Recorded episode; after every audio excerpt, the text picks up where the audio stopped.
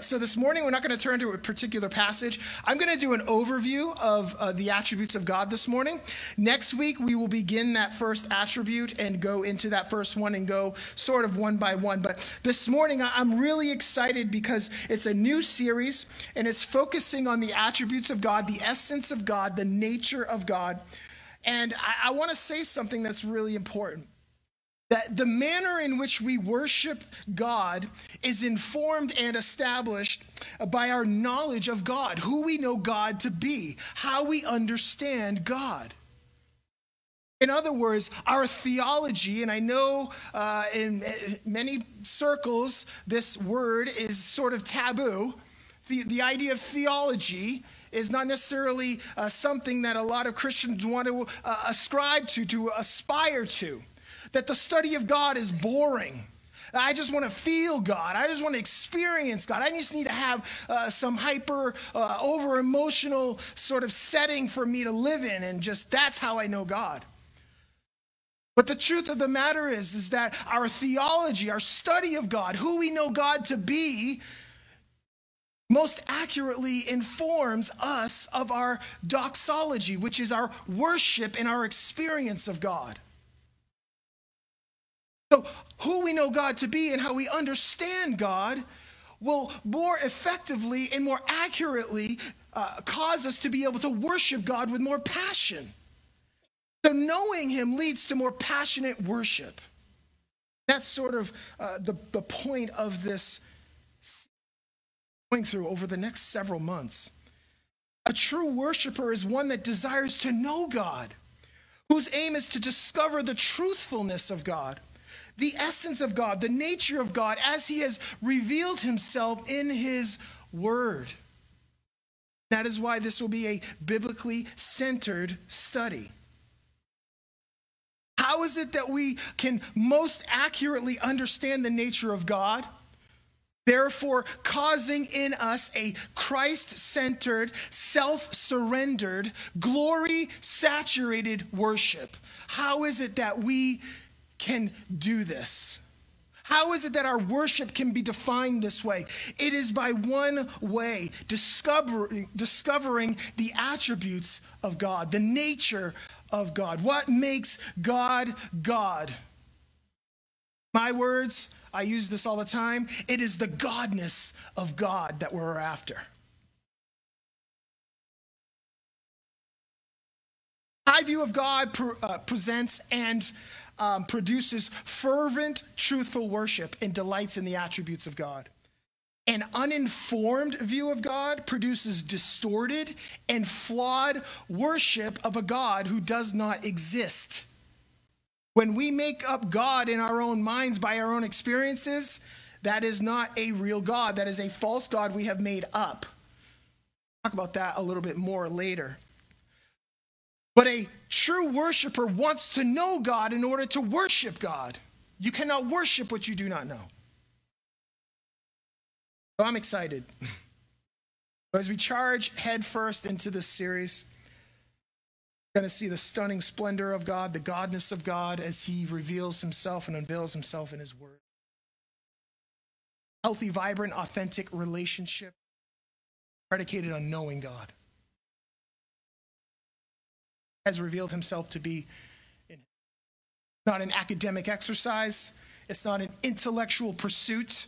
We're not just fact finding. What we're doing is we are discovering and encountering the very nature of God in order that uh, our worship of God is more passionate or fervent. So let's start at the beginning. What is an attribute? What would we consider an attribute? Just basically in its definition. It is this a quality or a feature regarded as a characteristic or inherent part of someone or something.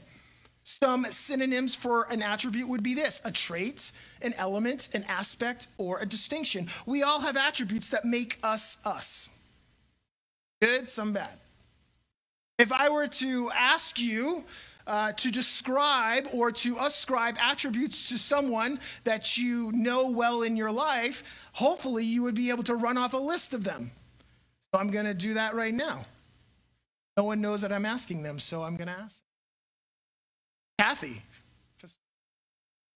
you describe maybe attributes of your husband. Now, at least one can be positive, so don't worry. Give me three attributes of your husband, putting you on the spot here.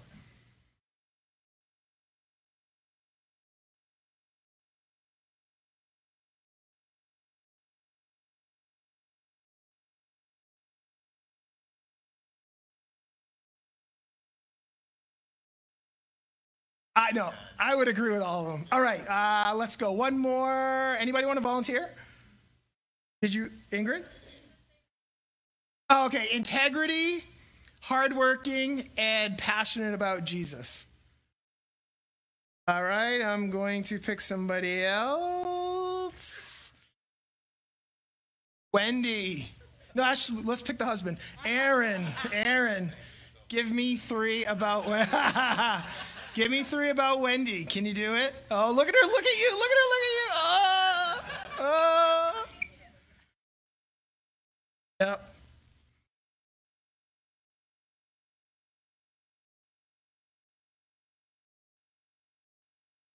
So wonderful when we, as we get to know people in relationship, have in our lives, uh, there's this certain sense that we know so little about them. But as we experience and work through life together, a relationship with them, that we get to discover more of these attributes about those that.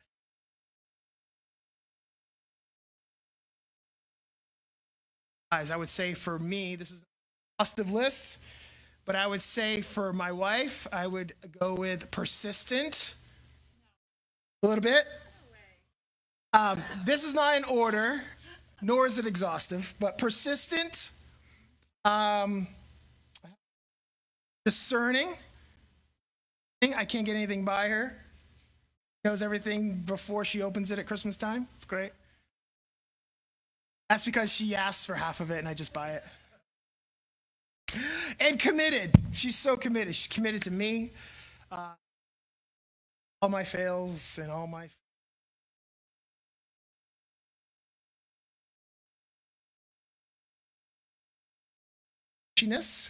Anybody else want to just volunteer? No? Or earn some good points? No?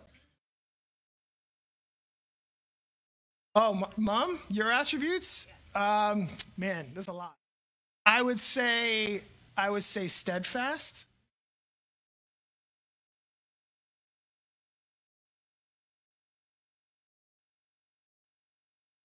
All right, so let's talk about the, the uh, attributes of God for a moment. But those are kind of what we're going to be talking about. What makes God God?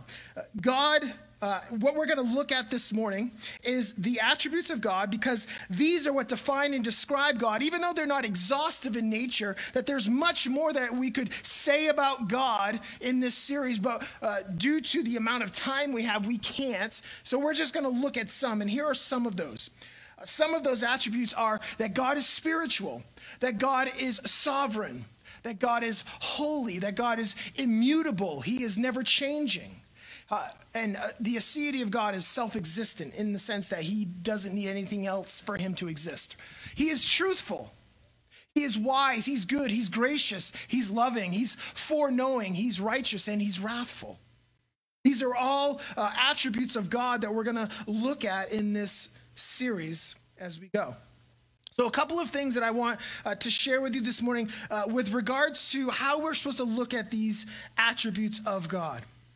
I want you to turn to uh, Exodus chapter 15. I'm going to give you these scriptures beforehand.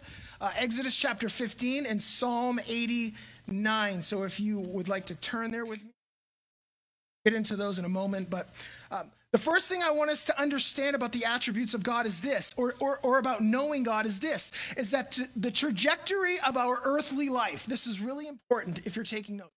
Trajectory of our earthly life is predicated on knowing God. The trajectory of your earthly life is predicated on knowing God. As we grow our understanding of God, there will be a passionate pursuit of Him. That as we know Him, we pursue Him. That we would fashion our lives in accord with his, his will, that we would live by his commands, and that we would want to reflect his nature and, and become like him. So the, the idea is, is that as we know God, our trajectory of, of our earthly life is represented by our knowing of God.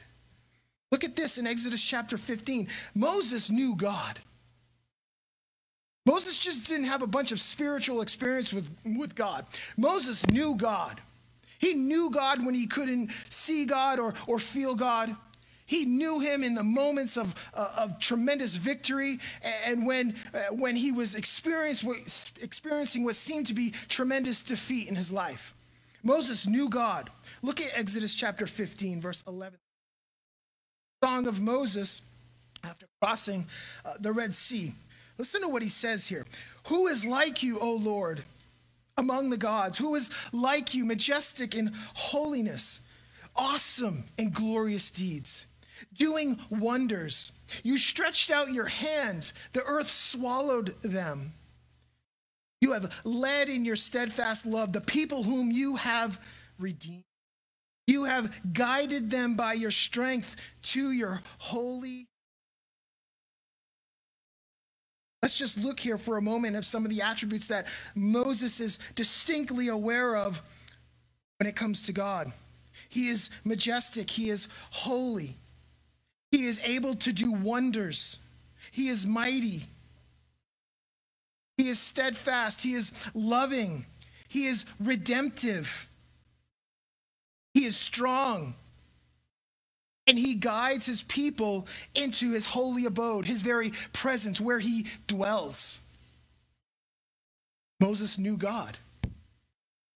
He knew God. And his life was determined by him knowing God.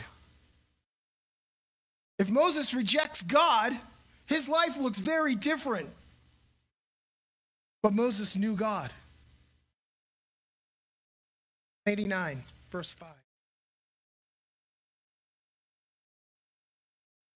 Let the heavens praise your wonders, O Lord, your faithfulness in the assembly of the holy ones. For who in the skies can be compared to the Lord? Who among the heavenly beings is like the Lord? A God greatly to be feared in the council of the holy, awesome above all who are around him. The Lord God of hosts, who is mighty, who is mighty as you are. Psalmist here knew God. It was the sovereignty of God that was uh, the thing that was most distinct about this. It was, it, was the, it was the exclusiveness of God to do things that no one else could do. It was his faithfulness. Who can be compared to him? No one. His counsel, his perfect word, his perfect decrees, perfect law distinctness of psalmist here his life was influenced and the trajectory of it was influenced tremendously by knowing god. He knew god he knew the attributes of god he knew what made up god he knew his nature. So the trajectory of our life is critical knowing god. Secondly the reality of our eternal life predicated on knowing God. John 17 and Isaiah 66. The reality of our eternal life is predicated on knowing God, who we understand Him to be through the revelation of Himself. John 17.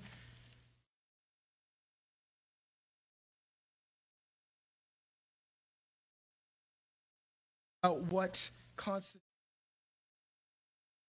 John 17, verse 1.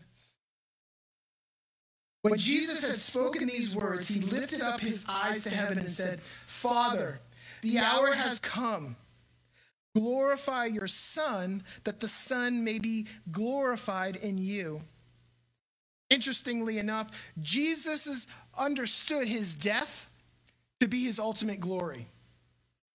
That Jesus had to die in order to glorify the Father. It's this, this spectacular love relationship between the Father and the Son, that the Father just wants to glorify the Son and, and pour out his love on the Son, and, and the Son wants to do the same for the Father. Jesus says, Lord, uh, I go to the cross to glorify you.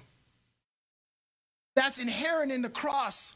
It's important to understand that Jesus had to die in order to glorify the Father.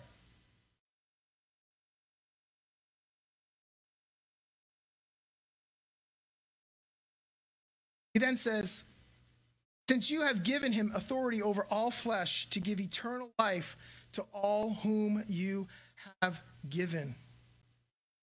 So the Father gives the Son the authority to give eternal life to all who believe. And then he says, and this is eternal life. What is it? That they know you. They know you. The only true God and Jesus Christ, whom you have sent. Not that they would have an opinion of you, not that they would have an, just a simple experience with you, not that they would develop feelings about you, but they would know you in accord with your truth and who you say to be.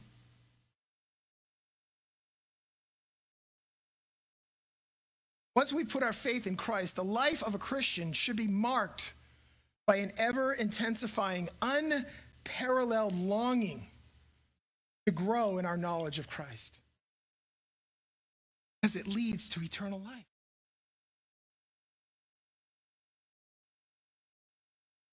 Odd out there, many about Christ being universal. I don't know if any of you guys have heard about this kind of teaching that's happening in the body of Christ, idea that Christ is universal in the sense that just by Christ coming and dying for the world, that everyone is saved. That Christ in himself universally secured salvation for the entire world just by him coming and dying. That is a popular teaching right now going on in the body of Christ in some circles. Me just tell you emphatically that that is not in line with, nor does it agree with the word of God or the truth of God. It is a God made in the man in the image of man. That, that God does not just simply save all just through uh, the death of Christ, but there is a profession of faith that must be made. There's a profession of faith. That's why it's important to know God because knowing God determines your eternal life. What you say about God and believe about God determines your eternity. Christ just didn't come to save with no profession of faith. Paul said, Those who believe in their heart and, heart and confess with their lips, those are the ones who know Christ. Those are the ones who know God.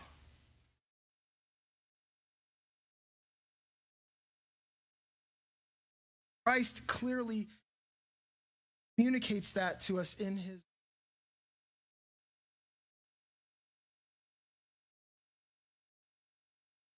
This knowing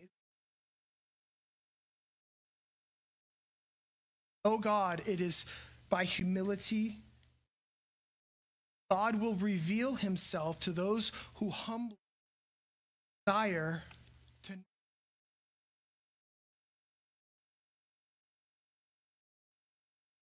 Isaiah chapter 66, starting 1. The heart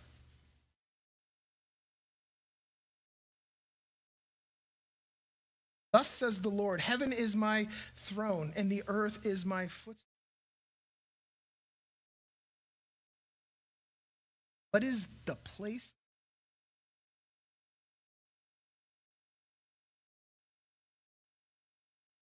This. This is the one that I will turn to and, and, and declare myself to and make known to. He who is humble.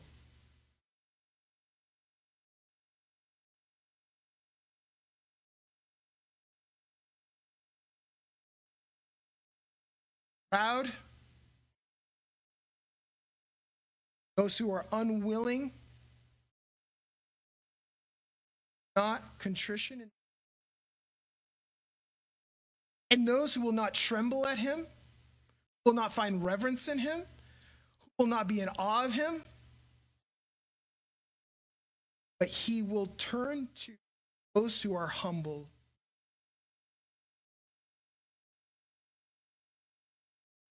Our reality eternally predicated on knowing who God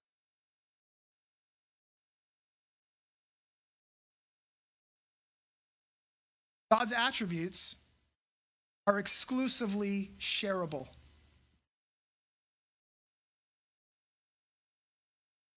God's attributes are exclusively shareable. We'll be in First John. They are shareable yet exclusive at the same time. The idea is this is that they find their existence in God, that they are exclusive to Him. That, God's attributes come from God, nowhere else. And they're exclusive to the person and nature and the essence of God. But yet they are shareable at the same time. It, it's kind of like God has posted his attributes and he has made it shareable for you. Love those posts on Facebook when someone posts and you're like, wow, that's an awesome post. And you're like, I can't share it. And you message the person, go, hey, can you make this shareable? They're like, yeah, no problem then you're able to share the post, right? Same idea. I don't even think shareable is a word. I just made it up. I'm putting it in here. But God's attributes are shareable to a certain degree. They're exclusive to him, but he shares them. Look at this in 1 John, uh, 1 John 4, 7 through 10. Beloved, let us love one another, for love is from God. And whoever loves has been born of God and knows God. The idea is this is that God is love in the sense that God is love by his very nature and essence is love. And so the mark of a Christian is to love because God has chosen to share his love with us. And that we can attain to some degree a measure of love in God. But understand God is love. Love is not God. God has put parameters on love. He's put boundaries on love. He has determined what love is not man. God is love. And so, because God is love, we share in his love because we love one another. So, God has made his love shareable. Goes on to say, anyone who does not love God does not know God because God is love. In this, the love of God was made manifest among us. He has been made manifest among us in his love, that God sent his only Son into the world so that we might live through him. In this is love. Not that we have loved God, but that he loved us first and sent his Son to be. I asked a couple teenagers a couple weeks ago while we were sitting here and talking, I said, struggling with how they think or not feeling like God loves them. What does God's word say about how he has most richly expressed wholeheartedly how he's loved you? Ask them to go do their homework. But this is a shortcut. How is it that God has most richly expressed his love for us? Through Christ. Through Christ, through the cross. That, that Christ came and he died in our place. He led a life that we couldn't lead. And he reconciled us to himself, to God, to the Father. Outside of Christ's death, we are exiles. How is it that God has shown his love to us? It is through his son coming and dying. It is the gospel, the good news. That is how he's shown it most, most importantly, most expressly. So if you don't know or don't feel that God loves you this morning, rest at the foot of the cross. That is how God has shown his love to you more than anything. But he shares his love. So we can love. We can be gracious. We can tell the truth. We can possess wisdom that comes from God. But God has also, because he is exclusively God, has decided to, to keep for himself some attributes that we do not possess. He has maintained his distinctness through certain attributes. God savors in the delight of his splendor by, by, by possessing attributes for himself.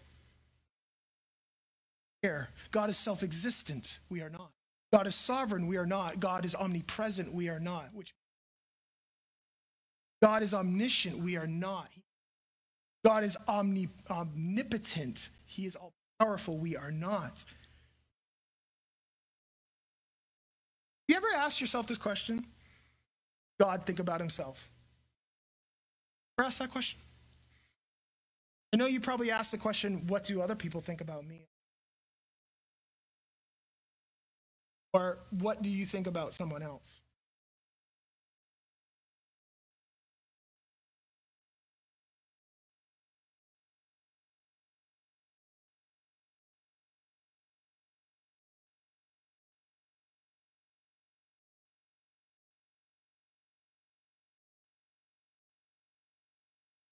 I think that we should be thinking about this, honest with you, more than what he thinks about us.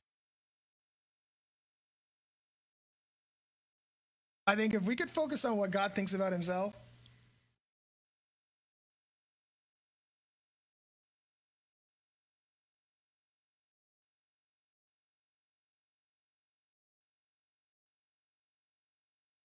Remember this and stand firm. Recall it to mind, you transgressors. Remember the former things of old, for I am God and there is no other. I am God and there is none like me. Is exclusive, distinct, unparalleled, declaring the end from the beginning, all knowing, sovereign from ancient times, things not yet done, saying, My counsel shall stand and I will accomplish all my purpose. Not some, all my purpose that I have seek to do, I will accomplish. Calling a bird of prey from the east, the man of my counsel from a far country. I have spoken and I will bring it to pass. I have purposed, I will do it. God thinks about himself. I think it would do us a wonder of good if we would focus more on how God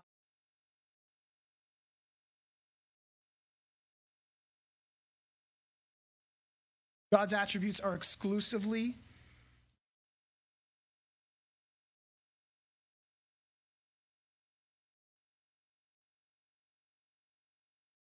It means that he possesses in fullness and with perfect measure every attribute.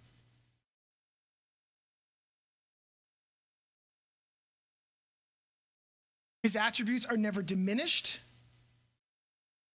and they're never more available. They're never diminished, they're never more accelerated. There's never more of God or less of God. It may seem that way in our experience, but God is no more or no less now than he will be or was. But his attributes are always in perfect measure and fullness and they continually comprise the essence of God in their fullness, and they never needed to be added. That is the the godness of God, as I like to say, is never waning or increasing.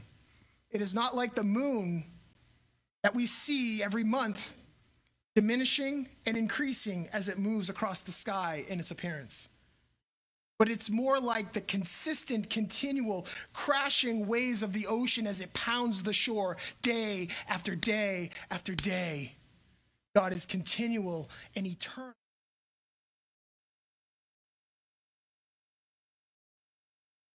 Expresses and possesses them in purpose. And listen to this. God's attributes are always the same, and they are exclusively set apart, yet totally interdependent with one another. Let, let me explain this for a moment. He's lovingly righteous in his wrath, he's immutably, unchanging, sovereign. He is enjoying his self existent holiness. that God, by his very nature, is holy. And it's not because of anything outside of himself, but he is self existently holy. And he dispenses wisdom truthfully. The wisdom we receive from God is always in accord with truth. He demonstrates his grace because of it.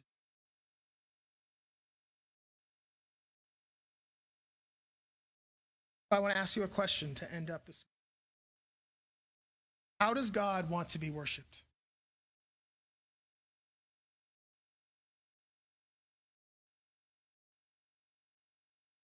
How God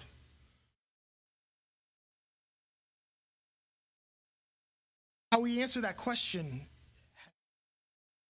for our lives. God has not given us the liberty worship him any way we choose.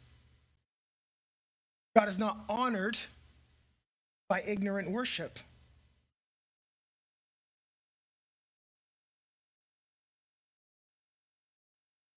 In other words, we do not worship God in nature. Do not worship God through uh, vibrations or astrology. dare I say, even the Enneagram, personality tests. That is not how God has called us to worship Him. God called us to worship Him through divination or fortune telling or psychic reading. God has called us to worship Him. Hey, and described Christ told us how God is to be worshiped. He defined the narrow parameters. And understanding how God wants to be worshiped has a tremendous impact on our husbands, as wives, as fathers, as mothers, employees, as bosses, as co-workers, friends, and how he wants to be worshiped it in John chapter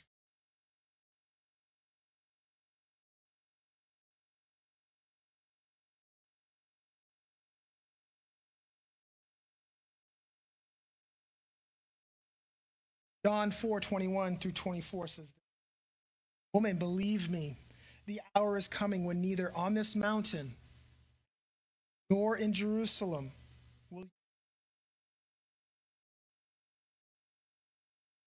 Worship what you do. About an indictment. Order. What is he saying? Your worship is ignorant.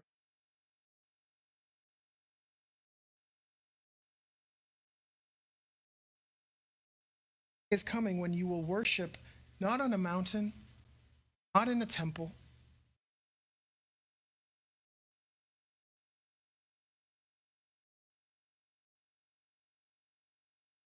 said, We worship.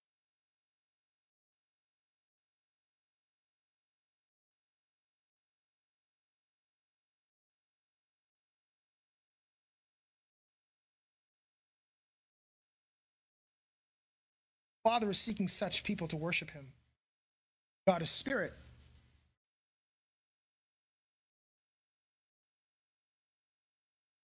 By this thing, not worship God uninformed. The truth of God forms our worship of God. In fact, studying the truth of God is a form of worship. Not book, but his words, what he declared.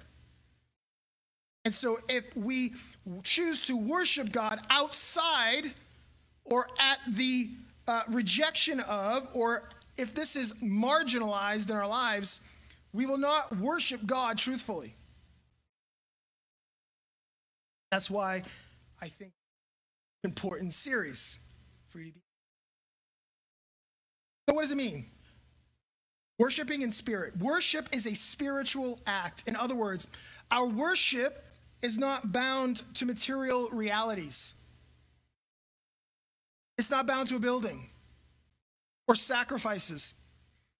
See, the Samaritan woman, she was under the illusion that God had to be worshiped at a place and by a certain order, by certain bribed commands, ceremonially with the Jews. But Jesus said, There's a coming a time, and it is here now because I'm here, where you will worship God in spirit, not in a building, not by your sacrifices. That is what they were doing. Our worship cannot be filled with pretense, acting.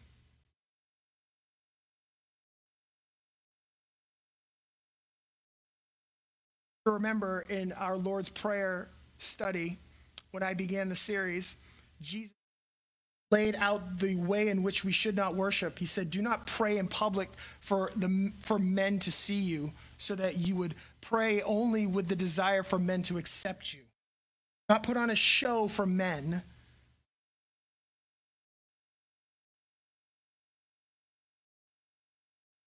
Worship cannot be filled with pretense, but it must be done with sincerity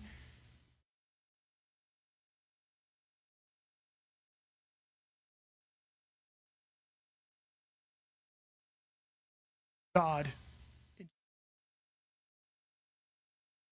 Worship is a truthful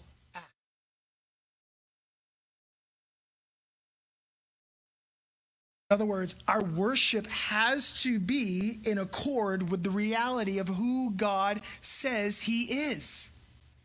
And the only way we know that is through discovering the attributes of God in the Word of God. How is it that we are to worship God if we do not know God? We are worshiping a false God. so important. True worship must be predicated on knowing and understanding God as He has revealed Himself. We are not at liberty of making a God of our own image, of our own imagination. Put it this way Often, God is determined by what we experience. Often, God is determined by what we feel. In other words, when we come into a worship setting, when we feel something, or when we have a reaction and emotion to God, then God showed up. But when we walk out of a corporate setting and there's nothing to be felt, God was not there. Happens all the time. Happened to me.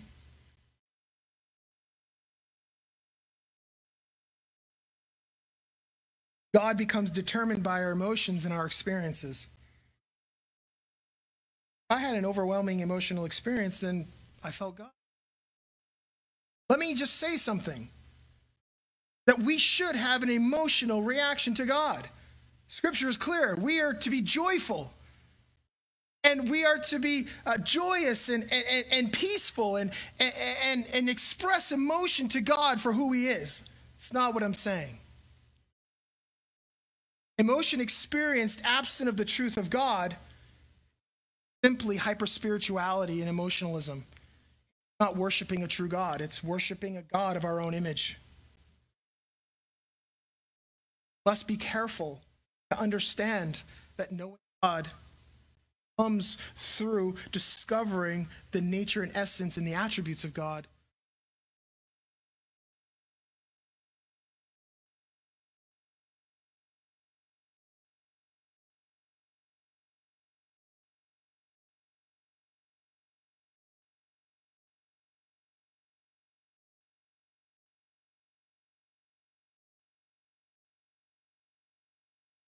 False understanding of God is determined exclusively by emotion. But we are called to worship God in truth.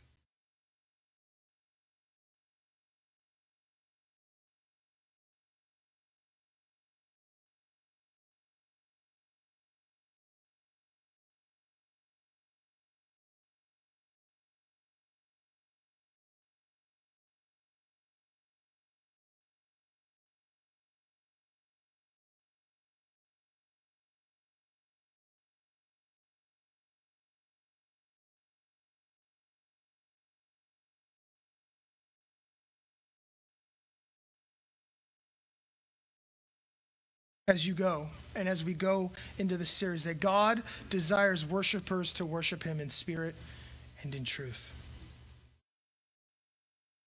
Romans 10. And this is it. Brothers, my heart's desire and prayer to God for them is that they may be saved. He's talking about his fellow countrymen, the Jews who will not accept Christ. For I bear them witness that they have a zeal for God. Listen to this a zeal for God, a passion for God, a desire to know God. But listen to what Paul says, but not according to what? Knowledge. They did not see Christ as he truly was.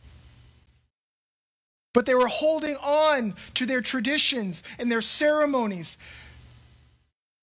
They could not receive Christ because they did not worship God in truth. So he says they had a zeal for God, but not according to knowledge. For being ignorant of the righteousness of God and seeking to establish their own, they did not submit to God's righteousness. For Christ is the end of the law for righteousness to everyone who believes. In other words, Paul says, Your righteousness is attained by faith in Christ, not by your works. You cannot know God through your work. You cannot put your faith in God in your work. But it is simply by faith alone through the grace of God that you have been brought into the family of God. And now, because the Spirit dwells in you, you can actually know God and worship Him in spirit and in truth. Amen? Amen. Let's stand.